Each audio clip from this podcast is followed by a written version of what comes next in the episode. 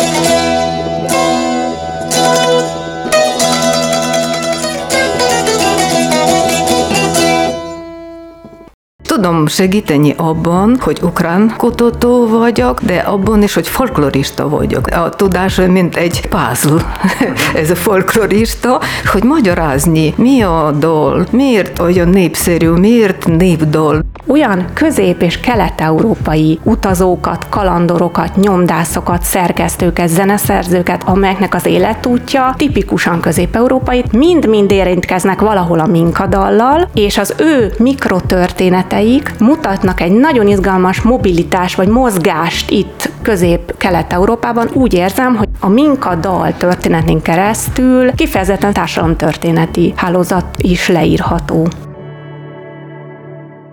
Köszöntjük a Glossa hallgatóit! A mai adásban egy kozák dal nyomába eredünk. Kiderül, hogy mit tudhatunk a Minka dalról, és hogyan alakult ki egyáltalán ennek a dalnak az egyedülálló népszerűsége és ismertsége. A Glossa vendégei ezúttal Kalapszki Zsófia, az Irodalomtudomány Intézet tudományos munkatársa, a Minka projekt vezetője, és Lesja Busketik, az Ukrán Tudományos Akadémia Művészettörténeti, Folklorisztikai és Etnológiai Intézetének tudományos főmunkatársa. Külön köszönjük neki, hogy itt a budapesti stúdiónkban vállalta a beszélgetést. Az adás kérdezői Szilágyi Adrián és Szilágyi Zsolt. Hát kezdjük a legfontosabb kérdéssel, hogy mi is tulajdonképpen az a Minkadal és az erre épülő projekt, milyen kutatási témákat lehet kibontani ezen a témán keresztül? A Minkadal tulajdonképpen egy szerelmes dal, de rögtön hozzátenném, hogy egy szerelmi búcsúdal, ami a 19. század legelején viharos gyorsasággal lett ismert és népszerű, először Közép- és Kelet-Európában, majd Nyugat-Európában. Azért használom azt a szót, hogy viharos népszerűsége, mert gyakorlatilag egy ilyen szűk 7-8 esztendőről beszélünk, és ez alatt a dal Szentpéterváról tulajdonképpen Londonig eljutott, de megtaláljuk Prágában, Berlinben, számos porosz nagyvárosban, azaz megszólal németül, lengyelül, csehül és magyarul is. Az az izgalmas, hogy gyakorlatilag maga a dal. Egy lány és a kozák lovas kedvesének a búcsúját jeleníti meg, nagyon rövid, négy verszakos formában, párbeszédként, és egyszerre tud rendkívül ökonomikusan és láttató erővel megjeleníteni egy heves érzelmi szituációt, tehát a vállás szomorúságát, ugyanakkor a kozák lovasnak azt az állapotát, hogy neki választania kell, hogy otthon maradjon a szerelmével, illetve a, a cár, a császár, a király hívására ő elinduljon a, a csatába. A, a dal um, egyszerre tehát egy uh, szomorú elvállást jelenít meg, ugyanakkor nagyon kiegyensúlyozottan, de mégis tömören, uh, szinte meg tud jeleníteni a két személyiséget, tehát mintha nem is papírmasé figurák beszélnének egymással, tehát megjelenik a, a, a kozák lovas, aki szól a lovához, a lány, aki kijelenti a végén, hogy nem kell senki rajtad kívül, csak gyere Tere! Haza a, a csatából. Ezt azért hangsúlyozom, mert én azt gondolom, hogy a dal népszerűsége ennek is köszönhető, hogy nagyon sok irányban lehetett adaptálni, transformálni. Tehát egy szomorú elválás nótaként énekelni, ugyanakkor megjelenik, mint egy mars, mint egy katonai induló, amely arra szólít fel és buzdít, hogy, hogy a katona vegyen részt a csatában. És ez az európai országokban, a különböző kultúrákban így vagy úgy, de valahogy, valahogy megjelent. Na most a, másik fontos, amit mindenképpen el szeretnék mondani, hogy hogy egyszerre terjedt el műköltészeti úton, tehát a hivatalos intézményrendszer csatornáin ez azt jelenti, hogy rendkívül gyorsasággal jelentek meg fordítások ilyen-olyan lapokban, zsebkönyvekben, énekeskönyvekben, és ezeket a csatornákat tudjuk követni, tehát irodalomtörténészként le tudjuk írni, hogy ki, hogyan, milyen kéziratot, mikor adott át, hogyan került el az a szöveg, Ugyanakkor nagyon sok adatunk van arra vonatkozólag, hogy ez szájról szájra is terjedt, tehát gyakorlatilag az 1813-14-es cári csapatok Európában való hadjáratával, tehát amikor Napóleont tulajdonképpen Párizsig kergetik, az ő vonulási útvonalaik mentén a katonák éneklik a táborokban, és így is terjed a, e, ez, a, ez a dal. Tehát, hogy a, a, a népszerűségét és az ismertségét ennek a két csatornának is köszönheti egyszerre. A, a létrejöttéről tudunk valamit pontosan, hogy mikor jött létre, ugye a történeti kontextust ezek szerint ismerjük, de hogy mik az első források a megjelenésével kapcsolatban, uh-huh. ezeket tudjuk? Na, köszönöm, na, nagyon izgalmas és érdekes kérdés, máig vitatott. Annyit tudunk, hogy a 18. század Ban én azt mondanám, a 18. század második felében ö, keletkezett, és már a, a, az első feljegyzései, az első nyomtatott kiadványai 1796-tól jelennek meg Szentpéterváron, ezek kották, amelyek jelzik az ukrán származását, de orosz ö, szöveggel, vagy oroszosított ukrán szöveggel ö, jelennek ö, meg, és azonnal a, a moszkvai, illetve az orosz literátus értelmiség hozzá kapcsolja egy Semyon Klimovski, vagy Klimov nevű kozák költőhöz a dalt, hogy az ő szerzőségébe utalja. Azonban ezt ma mind a történészek, mind az irodalom történészek megkérdőjelezik. A témának egy nagy kutatója, Hrihorin Ugyha, ukrán folklórkutató, ő azt valószínűsíti, hogy Semyon Klimovski vagy Klimov lehet a szerző, de az újabb kutatások, és azt gondolom, a mi projektünk is inkább arra utal, vagy, vagy azokat az adatokat, az adatok az azt erősítik, hogy ez tulajdonképpen a 18. századi városi közegben keletkezett dal, amely pont a formája, a szimmetrikussága, az arányossága miatt egy műköltészeti alkotás, ami közköltészeti vált, de nem egy tradicionális népdal. Hogyan kapcsolódik ez a kutatáshoz lesz, ja, illetve egy aktualitás mellett nem menjünk el, hogy Ukrajnában háború van. Hogyan tud ehhez a kutatáshoz kapcsolódni, hogyan működik ez a nemzetközi együttműködés most egy ilyen helyzetben? Most sajnos nem annyira működik, de korábban volt nálunk hosszú évei egyezmény a Nép, Néprajz Tudományi Intézettel, projektok voltak, stb., de sajnos most meg, megszűntek, remélem nem, nem hosszú hosszú időről. Nagyon megőrültem, amikor megismerkedtem Kalavszki Zsófiával, és megtudtam, hogy olyan érdekes, olyan hasznos, olyan aktuális projektunk van, és tudom segíteni nem csak abban, hogy ukrán kutató vagyok, de abban is, hogy folklorista vagyok, mert projektban vannak a irodalmárok, a történészek, zenekutatók, és én a tudásom, mint egy puzzle, ez a folklorista, hogy magyarázni, mi a dal, miért olyan népszerű, miért népdal nem Ukrajnában csak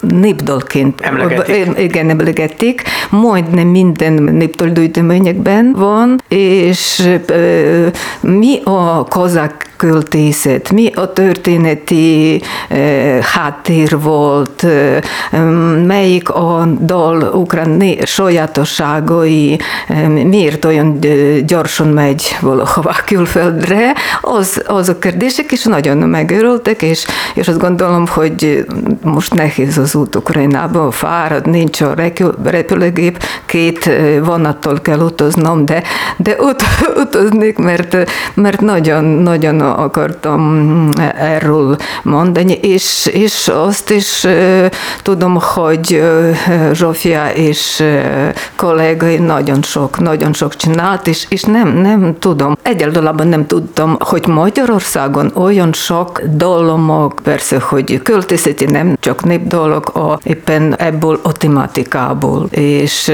nekem ott hasznos, nagyon hasznos volt, és örülök, hogy részt vettem, és remélem, hogy jövőben, amikor már fog jelenni ez a mm, kötete a konferenciából, hogy terjeszteni Ukrajnában lehet fordítani külön cikkek, vagy más, más úton, mert ezt kell, kell tudni Ukrajnában. És meg szeretnék mondani, hogy ez persze nem csak egy dal, olyan más dolgok is vannak, például Stedrik, Stedrik Leontovics zeneszerze, egész Európában, Amerikában ez a híres ez a dal, nagyon érdekes. Stedrik ez mint réges lehet mondani, vagy koléda. És, és más-más is dolog vannak, akik is magyarul, és Liszt például írta egy dalom, egy ukrán népdal szövegre. Az is nagyon érdekes volt nekem, hogy Irodalom Kutató Intézetben olyan érdekes irány van a közkeltészet. Lesz a Doromb sorozatot Doromb, Doromb, igen. említi, ez Csörsz Rumán István főszerkesztésével több már tíz kötet jelent meg, és ez közköltészet költészeti kutatásokat tartalmaz, és gyakorlatilag mindenféle disziplinából gyűjti a szerzőket, és korra való tekintet nélkül. Tehát egy ilyen nagyon érdekes gyűjtőhelye ezeknek a közhasznú daloknak, közhasznú szövegek kutatására vonatkozó tanulmányoknak, és Leszjával azóta gondolkozunk, tehát most már hosszú ideje, hogy gyakorlatilag az orosz és ukrán nyelvbe hogy lehetne ezt a fogalmat, hogy közköltészet lefordítani, mert nem nagyon talál találunk rá öm, öm, tehát olyan fogalmat, amit a jelenséget magát meg tudnám mutatni. Én most a városi költészet del operálok, de nem, nem teljesen jó, tehát nem teljesen fedi. Le. Azt is szeretnék mondani, hogy Grigori Nudga foglalkozta a folklorizációval, néhány kötött kiadvány csinált, különböző korokból, és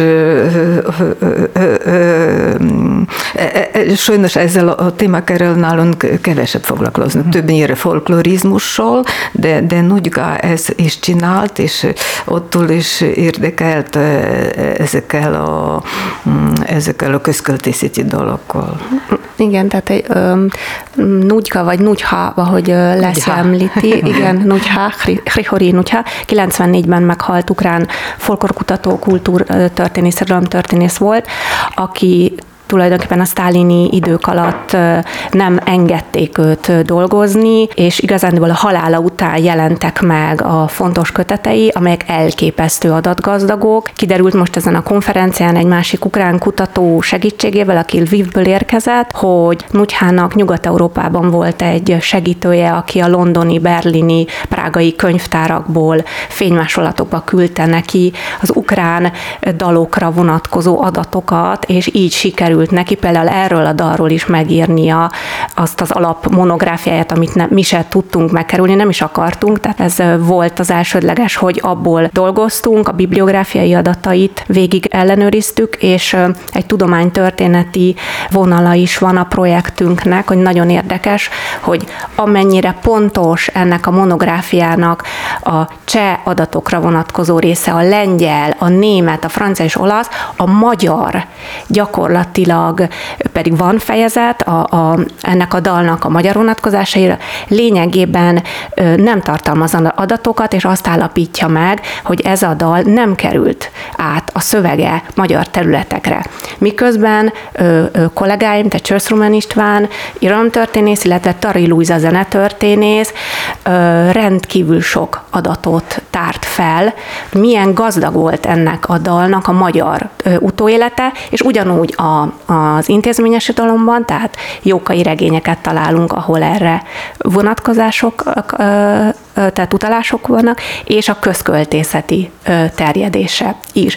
És tehát a nemzetközi szakirodalomból tulajdonképpen a magyar adatok hiányoznak, és nagyon szeretném, hogyha a kötetünkben ezt tudnánk tisztázni, hogy a régióban a lengyel befogadáshoz képest, a csehhez képest a magyar milyen önálló története vagy leágazása. Ez azt jelenti, hogy ilyen szakaszok, részek jelennek meg itt-ott a dalból, vagy esetleg a dallam világát itt-ott fel lehet fedezni? Vagy, vagy maga a dal is, ez a négy fejezet, négy Strofa? strófából álló dal is működött ezek szerint Magyarországon? Uh, igen, a, a négy verszak egyben, ahogy Tari Lúze zenetörténész megjegyzi, német közvetítésen keresztül került ez magyar területekre, illetve a szöveg is német közvetítésen keresztül, ezt Vaderna Gábor mutatta ki, hogy Teleki Ferenc gróf kézirataiban, kiadatlan írásaiban talál egy kozák dal, muszka ö, nyelven ö, című verset, amely gyakorlatilag ennek a minkadalnak a, a fordítása. És ö, Tari Luisa bemutatja adatokkal, hogy ez bekerül a hangszeres népzenébe, magyar népzenébe, cimbalmon játszák, a rezes bandák játszák, de, és ez nagyon izgalmas, a dallam és a szöveg egy idő után elválik egymástól, tehát nem együtt hagyományozódnak. Természetesen a, a terjedésébe, terjedéséhez hozzájárultak azok a magyar katonák, akik a napóleoni háborúban harcoltak, és erre is van feljegyzésünk, hogy Győrnél lejegyezték két változatát magyar nyelven a, a, a szövegnek, de valószínűleg ott is már a német variációból. Pont erre a közvetítő csatornákra szerettem volna rákérdezni, mert hogy rendben van egy dal, és annak van egy variánsai, és ezek Európa szerte így megjelennek, de hogy mi mindenre tud rámutatni egy ilyen konkrétumon keresztül, tehát hogy tekinthetünk erre egy, valójában egy kulturális produktumként, ami elkezd terjedni, elkezd különböző variánsokat megmutatni, de hogy akkor hogy tudod ezt kiszélesíteni így a kutatásban, vagy a, vagy, a, vagy a projektben. Nyilván ennek sok részét érintettük, hogy mennyi-mennyi területe van ennek, vannak, tehát én picit szeretnék egy kicsit kizumolni ebből, hogy rendben, hogy van egy dal is annak a variánsai, de hogy milyen távlati öm, szemléletbeli tudunk, tudunk megfogalmazni akár egy ilyen európai térképre vetítve, meg nyilván mutatja az is, hogy ez egy nemzetközi kapcsolatokat beépítő projekt. Készültem két idézettel. Az egyik Jókai Mór 1830-ban írja, hogy nem említem az eredeti német népdalokból átvest tancákat, minők a gyöngyöm milkám el kell válnom, ez a Schöne Minka ich muss scheiden német variációnak az egyik magyar változata, amelyek nélkül és gitár nélkül magyar dámának nem lehet udvarolni. Ez nagyon érdekes, hogy gyakorlatilag Jókai itt az udvarlási szokásokra, az etiketre, valamiféle társasági viselkedés módra utal, ez 1830, és a 30 évvel visszaugrunk időben, Nikolaj Karamzin, orosz nemes, orosz történetíró azt írja, úgy tartják, hogy a kedves hölgyeink által énekelt, semmit nem akarok, egyedül csak téged, kis orosz dal, stb. stb. stb. Tehát úgy tűnik, hogy ez a dal 30 éven keresztül legalább beépült az udvarlási szokások közé, tehát ed, vizsgálni lehet a, akár szociológiai szempontból is, hogy hogy változik meg a 18. század végén, 19. század elején a, a, a szalonkultúra, a, a nagyvárosokban, tehát itt most a két fővárosra gondolok, Szentpétervára és Moszkvára, ezt, ezt ismerem jobban, és éppen ezek a dalok, amelyek, amelyek mutatják egyrészt az orosz és az ukrán folklor hatásokat, másrészt a nyugati dalköltészet hatásait, párosulnak egy olyan változással, ami a ö, kis énekelt szólódalok, ö, ö, hoz kapcsolódnak, és a, a városi kultúra szórakozását mutatják meg, szórakozási szokásait. Például beleütköztem a kutatás során, hogy a projektünk hangszertörténeti kutatásokkal is érintkezik, a 6 és 7 húrú gitár fejlődésének és, és aranykorának a kialakulásával Oroszországban, mert ez lesz, a Minka dal lesz akkoriban az a dal, amelyről a legtöbb gitár, amelyik a legtöbb gitár kottában megjelenik, és amelyre a legtöbb többször így hivatkoznak. Tehát, hogy a, a városi kultúra részévé válik például. Tehát ez a, ez a hangszertörténeti kutatások. A másik, ez is egy nagyon izgalmas vonala szerintem ennek a projektnek, hogy nagyon sok olyan ágensét ismertük meg a projekt során ennek a történetnek, olyan közép- és kelet-európai utazókat, kalandorokat, nyomdászokat, szerkesztőket, zeneszerzőket, amelyeknek az életútja azt mondanám, hogy tipikusan közép-európai, tehát született Lengyelországba, átkerül porosz területekre, majd Oroszországba, aztán kimegy Olaszországba, mind-mind érintkeznek valahol a minkadallal, és az ő mikrotörténeteik mutatnak egy nagyon izgalmas mobilitás vagy mozgást itt közép-kelet-európában, ahogy ezek a költözések, munkavállalás, nyelvmegtanulás, kultúraszervezőként való működés leírható. Tehát, hogy úgy érzem, hogy a minkadal történetén keresztül kifejezetten szerintem társadalomtörténeti hálózat is leírható. Mit jelent a dal Ukrajnában? Hogyan lehet elhelyezni az ukrán folklorban ezt a dalt? Milyen jegyei vannak? Milyen sajátosságai? Mondtam már, hogy ez a Klimov megírta, de annyira megtetszett népnek, annyira népszerű lett, hogy valóban ez a népdol. Nincs olyan pontos kritérium, melyik van népdol, de csak azt, hogy majdnem minden népdal gyűjteményben moig ez a dal van, és híres Ukrajnában, sőt, mai együttések is énekelnek, és ez a, és a háború idehez is közül, mert kozák, háború és tovább. Melyik folklor jegyek? Eleinte ez tiszta népdal, népi dalom, régi ének, a kezdetű, mi fogok tenni szegénykem, hogy nem vettem orost. Ez egy kicsit tréfa, tréfa dal, hogy ne, nekem nincs semmi, se felesége, se, se rost nem vettem, se háza nem jól, olyan, olyan elég népszerű, de, de ez a népi, népi dal.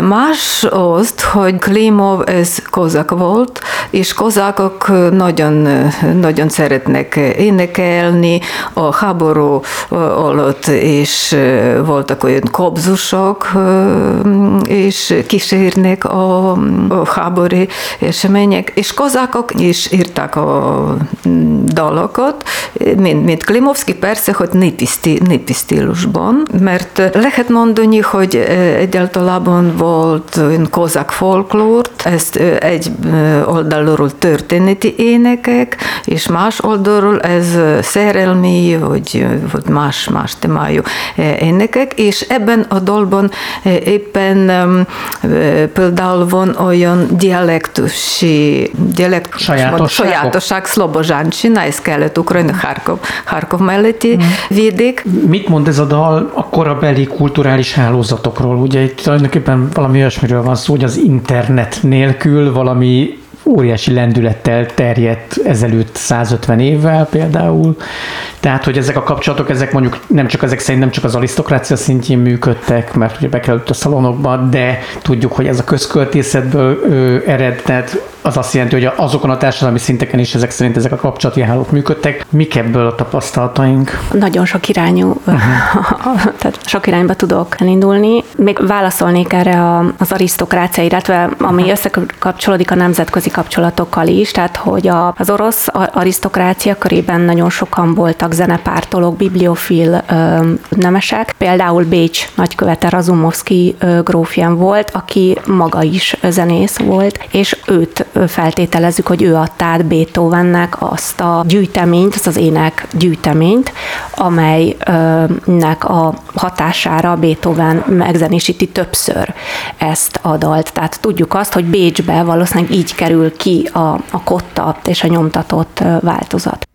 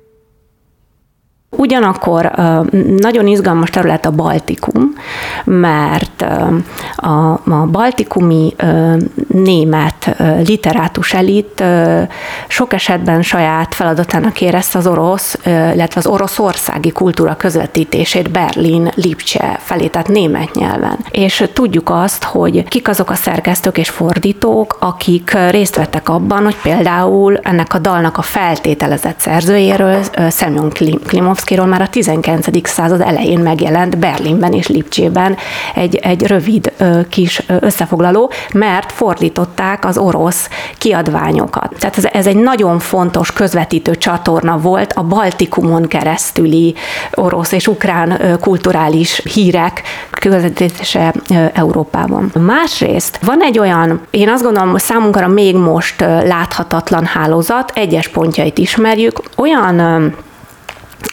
utazók egyházi személyek, akik valamiért vonzottak ahhoz, hogy népdalokat lejegyezzenek, uh, beszámoljanak az élményeikről leveleikben, és főként a lengyelek és a csehek között látok ilyet, illetve er- ezekről tudunk. Élénk levelezés alakul ki, például a Galíciában rögzített, akár néha lengyel átírással, de ukrán népdalokról, amelyeket utána elküldtek Prágába, számukra ismerős kutatóknak, tanároknak, és innen pedig visszakerült Szentpétervárra. Szerintem az nagyon izgalmas, hogy hogy kerülnek ezek a kéziratok egyik területről a másikra, és utána kik lesznek azok, akik úgy érzik, hogy, hogy igen, ezzel foglalkozni kell, de ide tartozik például az is, hogy tudjuk, hogy a Prágai Nemzeti Könyvtár több orosz dal, dalos könyvet, énekes könyvet őriz, mert az ott elszállásolt cári tisztek, megköszönve az ellátást a prágai vendéglátóiknak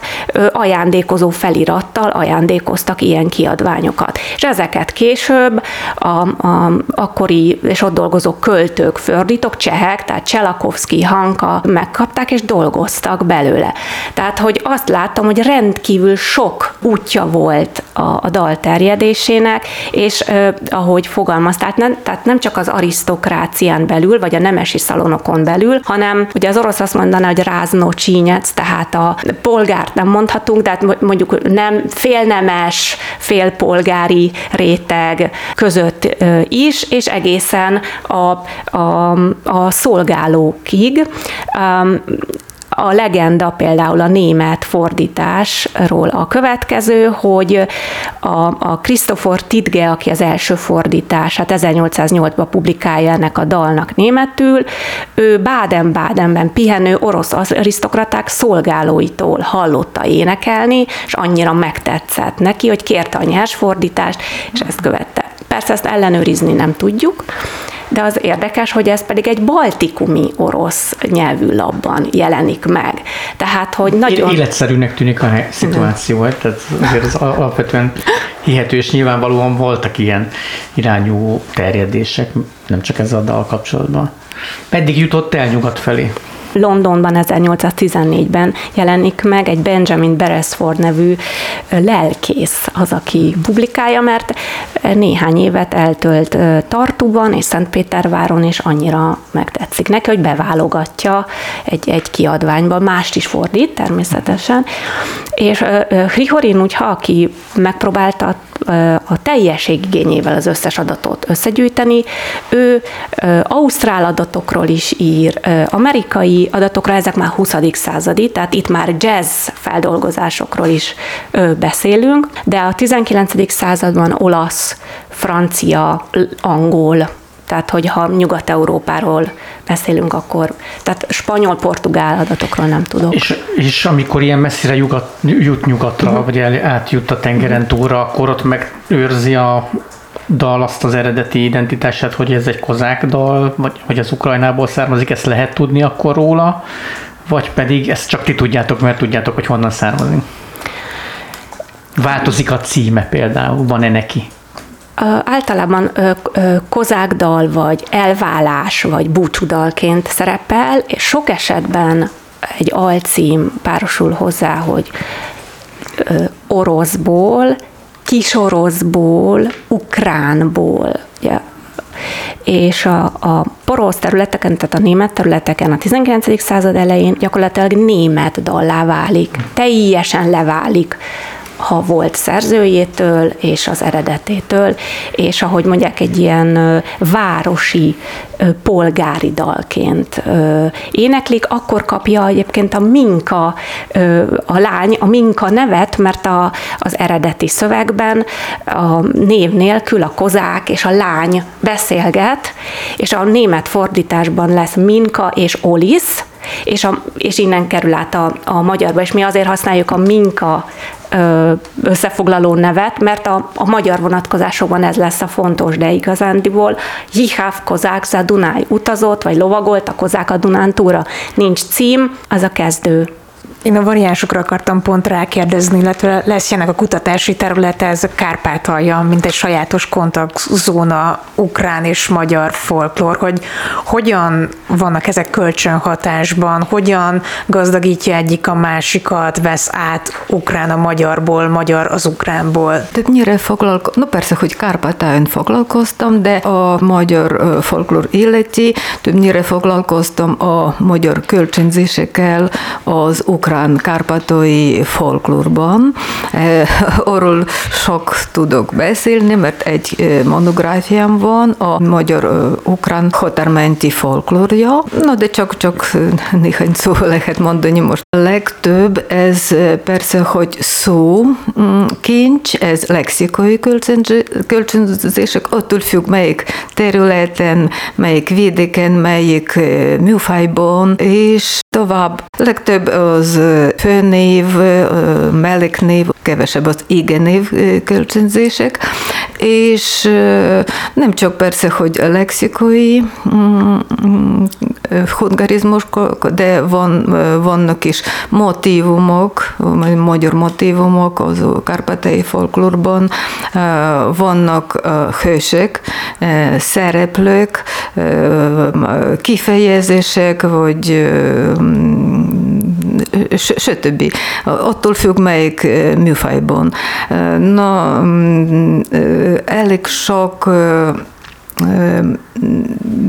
népmondák, népmesék a Mátyás királyról, a Rákóczi, Rákóczi Ferencről és Kossuth Lajosról. Kossuth Lajosról nem csak népmondák, elég sok a népdol, népdol, és persze, hogy különböző nézetei vannak, mert Mátyás király már régen volt. No persze ez attól, hogy közös sors volt ruszinok és magyaroknak, és, és attól olyan, olyan sok kölcsönzés. De persze, hogy nem maradnak ugyanolyan ezek a fungarizmusok, de változtattak, modifikáltak, aktualizáltak, és, és persze ne, nem lehet mondani, hogy ez pontos történeti események vagy hesek, de, de nagyon, nagyon érdekes érdekesek ez, érdekes ez a, ez a folklór. Visszatérve a minkadalra, azt szeretném kérdezni, hogy ugye ebben az európai, vagy igazából világkörüli túrájában tulajdonképpen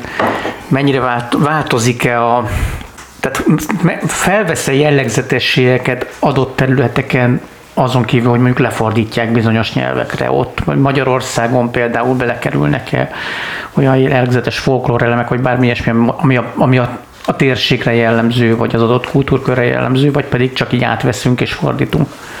Feltétlenül, tehát a projektnek ez is egy nagyon fontos célja volt, hogy ne csak egy um, egy ilyen nagy narrációt mutasson meg, hogy akkor ez a dal elindul mondjuk Szentpéterváról, majd meg is magyaráznám, hogy miért nem Hárkivot mondok, hanem Szentpéterváról, és aztán mondjuk elkerül Párizsba, hanem, hanem miért történik meg az, hogy, elő, hogy hamarabb kerül be például a cseh ö, ö, költészetben, mint a lengyelbe. Ö, mi, mi ö, az, ami magyarázhatja, hogy a, a Teleki Ferenc gróf inkább egy indulószerűnek fordítja, miközben ö, az eredeti nótajelzés, hogy andante, lassan, egy szomorú ö, ö, dal. Ö, tehát mindenféleképpen, amellett, hogy közös ez a dal, specializálódik, tehát a, a német területeken is, a cseh, a magyar, a lengyeleknél. A lengyel az egy nagyon érdekes, mert arról tudunk még egyről legkevesebbet, és a galíciai terület, ami most még előttem áll, hogy mint egy titokzatos terület, vannak adatok, de mégis olyan sok nyelvű adatok vannak, és annyira sok típusú tudás, egyszerűen folklór történészi, irodalomtörténészi tudás kell, hogy ezt a régiót, ennek a, ebben a régióban rögzített adatokat vizsgáljuk, hogy ez még, még elő, előttünk van.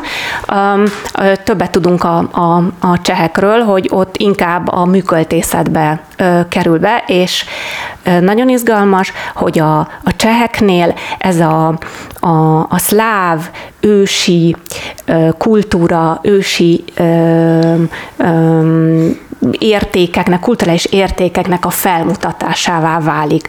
Magyar területeken ez fel sem merül, hogy, hogy ez a dal egy ilyen ideológiai ö, ö, célból fordítódjon le, és, és használódjon. Tehát ez, ez, ez egy nagyon nagy különbség a, a, a régióban. Például a, a németeknél pedig, mivel számos énekeskönyvbe bekerül, katonai énekeskönyvekbe is, és ott is egy búcsúdalként, egy szerelmi dalként éneklik, illetve induló ként is. Az oroszoknál, mert erre is van adatunk, egy Wilhelm Küchelbecker egyébként német származás és német anyanyelvű költő, aki Puskin liceumi társa volt, ő ezt a dalt azért fordítja le németre, hogy a német befogadóknak az orosz kultúra ősiségét mutassa. Miért Szentpétervár? Igen, remélem nem tűnik úgy, hogy, hogy, hogy Leszjával nagy nézetkülönbségünk van, hogy ő népdalról beszél, én meg nem népdalról beszélek, sőt inkább hangsúlyozom, hogy egyre inkább meggyőződésem, hogy ez nem az. Ugye ő azt mondja, hogy Ukrajnában népdalként kezelik. Ugye ez más, amit én, én mondok, hogy a tudományban, vagy a, az irodalomkutatásban lényegében olyan szabályos a strófa szerkezete, annyira szimmetrikus, annyira ökonomikus, hogy, hogy már-már azt mondanám, hogy semmiféleképpen nem lehet népdal, hanem ez egy nagyon, egy olyan szerzője lehetett, aki miközben rendkívül módon ismerte az orosz és az ukrán folklort, a közben érzékeny, dal érzékeny volt, tehát hogy, hogy nagyon sikerült ennek a dalnak a, a a kompozíciója, és Szentpéterváron és Moszkvában ebben a 18. század végén, 19. század végén tulajdonképpen erről is sok forrásunk van, amely leírja, hogy a dalírás divatja végig söpör pincérek, szenátorok, csinovnyikok, ö, ö, orosz arisztokrata hölgyek, akik szalonokat vezetnek, mindenki dalt ír. És ez a dal úgy hívja az orosz, hogy knyizsnája pésznya, hogy könyvdal, mert az írott és a szóbeli hagyomány határán áll nem szerzőnek tekintik magukat, akik most verses köteteket állítanak össze, hanem egy-egy divatos költeményt, amely szétspricel, ha jól sikerült. És a, a Minkadal szerintem egy ilyen, ilyen ö, dal lett, és Szentpétervár az, tehát a Cári udvar, illetve a Cári udvar mellett működő színházak, amelyek már 1812-ben színpadra állítanak olyan darabot, amelynek ez a nyitódala. Tehát még a, még a, ilyen vodvíj-szerű, operett-szerű darabokról beszélünk, tehát még a popularitás kutatásnak is van itt mit találnia, én úgy, úgy gondolom. Én azt arra szerettem volna rákérdezni, hogy foglalkozik-e valaki a 20. századi történetével, tehát hogy 20. század során hol, miben jelenik meg, vagy van-e bármilyen aktualitás, hogy ma megjelenik, nem tudom, ma is ott van az énekeskönyvben, ma is nem tudom, zenei műnek az nem tudom, része, szóval, hogy foglalkoztok ezzel? Hát a, a, a projektben nincs senki, aki a 20. századi vonatkozásokkal foglalkozna. Azt tudom, Leszjával erről sok, sokat beszélgettünk, hogy ma Ukrajnában pop-rock együttesek dolgozzák fel és éneklik, tehát mint, mint egy ö, ö, ö, hivatalos himnuszává vagy dalává is vált a háborúnak ez a, ez a Minka dal, illetve hát ha a, a Nugyha kutatásaiból az amerikai és az ausztrál adatokra vonatkozólag tudom, vagy, vagy olvastam, hogy, hogy New Yorkban volt ennek e, egy ideig divat tehát hogy, hogy, hogy hozzányúltak, és kifejezetten variációk készültek, de én ennyit tudok, tehát hogy most ma nem tudom, hogy Ukrajnán kívül. És képileg, mert hogy ez egy másik fontos dolog, hogy a zenén túl, hogy a képben, képzőművészetben hogyan jelenik meg, vagy mit jelent mhm. ez? Igen, ez a, um, hogyha visszaszaladunk az időbe, tehát a pont a napoleoni háborúk idejéről vannak adataink, amikor a 13-14-ben az orosztári csapatok és a szövetségeseik ugye Prágán keresztül eljutnak ugye Párizsba, úgy tudom, ilyen iparművészeti és művészettörténeti kutatásokból, hogy egy ilyen kozák divat indul el, ami azt jelenti, hogy a lakás, lakáskultúra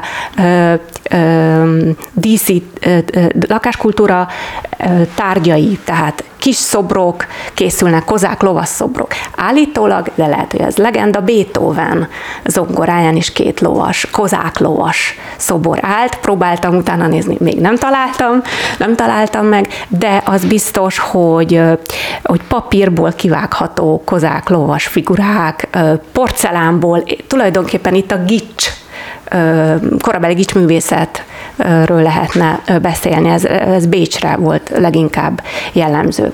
És találtunk egy festőt, Apor Eszter, a Magyar Nemzeti Múzeum ban dolgozó kutató segítségével, Georg Opic, egy császármazású, de osztrák festő, akvarelfestő, aki éppen jelen volt Párizsban, amikor a, e, a cári csapatok megérkeztek a kozákokkal együtt, és ő festett egy Hát nagyon sok részből, hát legalább szerintem 34 akvarelből álló sorozatot. Ma azt mondanám, hogy mintha dokumentumfotókat készített volna ahhoz, ahogy először találkozik a párizsi lakosság, a kozák ö, csapatokkal, és ezt a kulturális találkozást ezek a akvarellek megörökítik. Mm. Nagyon izgalmas, mert Eszter az előadásában összevetette a korabeli francia és orosz leírásokkal. Tehát itt a, a, a, az akvareleken látszik a döbbenet, mind a kozákokat, amikor először a Louvre-ban, uh-huh. vagy amikor mossák a lovaikat a szajnában, és akkor a, tehát, hogy ez egy izgalmas kérdés. Azért az opicot hoztam elő, mert ő konkrétan a, a hadjárathoz kapcsolódik, ugyanakkor nagyon sok történelmi tabló készül ilyenkor Európába, tehát a, a napoleoni háborúk kapcsán.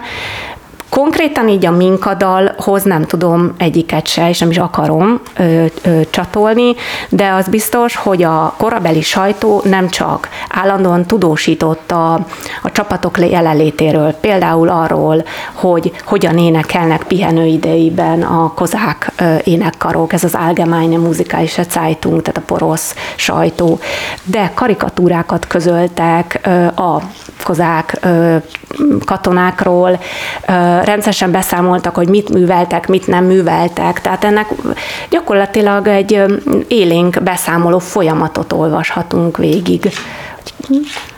Európában, és, és például játék készült, társas játék kozák katonákról. Tehát és ennek, a, hogy ez ilyen, így bekerült a mainstreambe, a mainstream kultúrába, a mainstream médiába, ennek az egyetlen oka az az, hogy ez egy sláger lett? Vagy sláger, sláger volt, és aztán végül is azzá vált. Én, én azt mondom, hogy a Minkadalnak ez a második élete volt. Uh-huh. Tehát ő már azelőtt biztos, hogy jelen volt Európában, mielőtt ö, a 13-ban a cári csapatok átlépték a határt, és aktualizálódott. Uh-huh ez, ez, ez egyértelmű, uh-huh. és azt tudjuk örömtörténeti, művészettörténeti, zenetörténeti kutatásokból, hogy eleve volt egy ilyen érdeklődés, ez az egzotikus orosz, egzotikus ukrán kultúra iránt, és itt meg egy közvetlen élmény nyilvált, amikor a lakosok tényleg találkoztak ezekkel a, ezekkel a ö, katonákkal. Most itt az adás vége felé járunk, és a glosszában nem szoktak ö, zenei betétek lenni, de szerintem kikerülhetetlen, hogy a minkadalt megmutassuk, és most lehet, hogy ö, kicsit ilyen, hogy mondjam, váratlan lesz a kérés, de hogy ha lehet, akkor egy-két változatot szeretnénk kérni, és ha az, arra tudsz-e válaszolni, hogy miért az az egy-két változat lesz benne a, a felvételben, amit majd elküldtök nekünk? Hát biztos, hogy szeretnék megmutatni egy autentikusnak tekintett ukrán változatot, lesz mutatott néhányat, és ha kapok rá engedélyt, akkor Tari Luisa gyűjtéséből ő maga rögzített magyar területeken cimbalom feldolgozást, illetve rezes banda feldolgozásában ilyen dalokat. Akkor remél, reméljük, hogy kapunk erre engedélyt, és akkor aki végighallgat az adást, annak jön a meglepetés, és meghallgathatja. Köszönjük szépen. Köszönjük szépen. Köszönjük. Am Montag sagtest du zu mir, komm heute Abend fünf vor vier. Glaub mir, es wird wunderbar. Als ich kam, warst du nicht da. Oh, du hast mich angeführt, oh, du hast mich angespielt. Oh, ich bin ein armer Fuchs, der was geht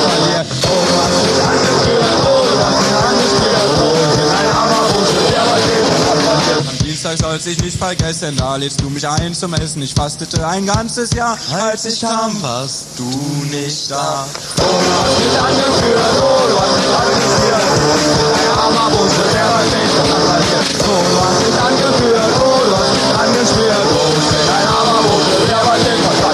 Mittwoch, ich sollte nicht vergessen, gehen wir beide Blaubeeren essen. Glaub mir, es wird wunderbar. Als ich kam, warst du nicht da. Oh, du hast mich angeführt, oh, du hast mich angeführt. Oh, ich bin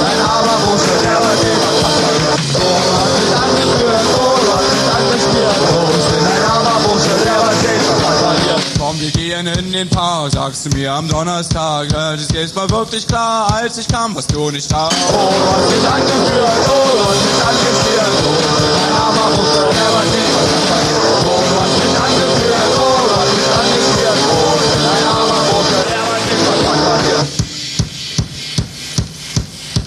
Am Sonnabend linderst du die Qual, sagst du küsst mich 40 Mal.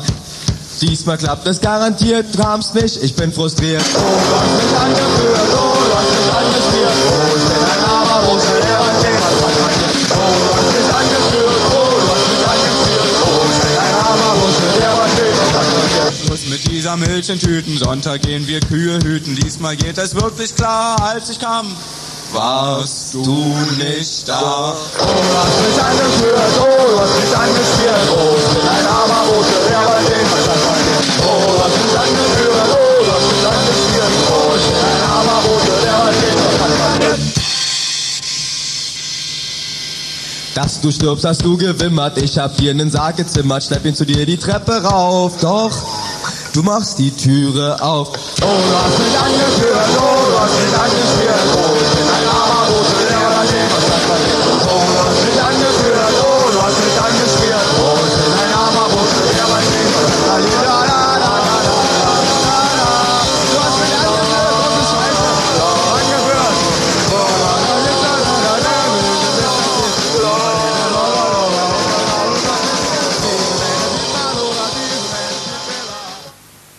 Az epizód az első Pesti Egyetemi Rádió technikai támogatásával készült.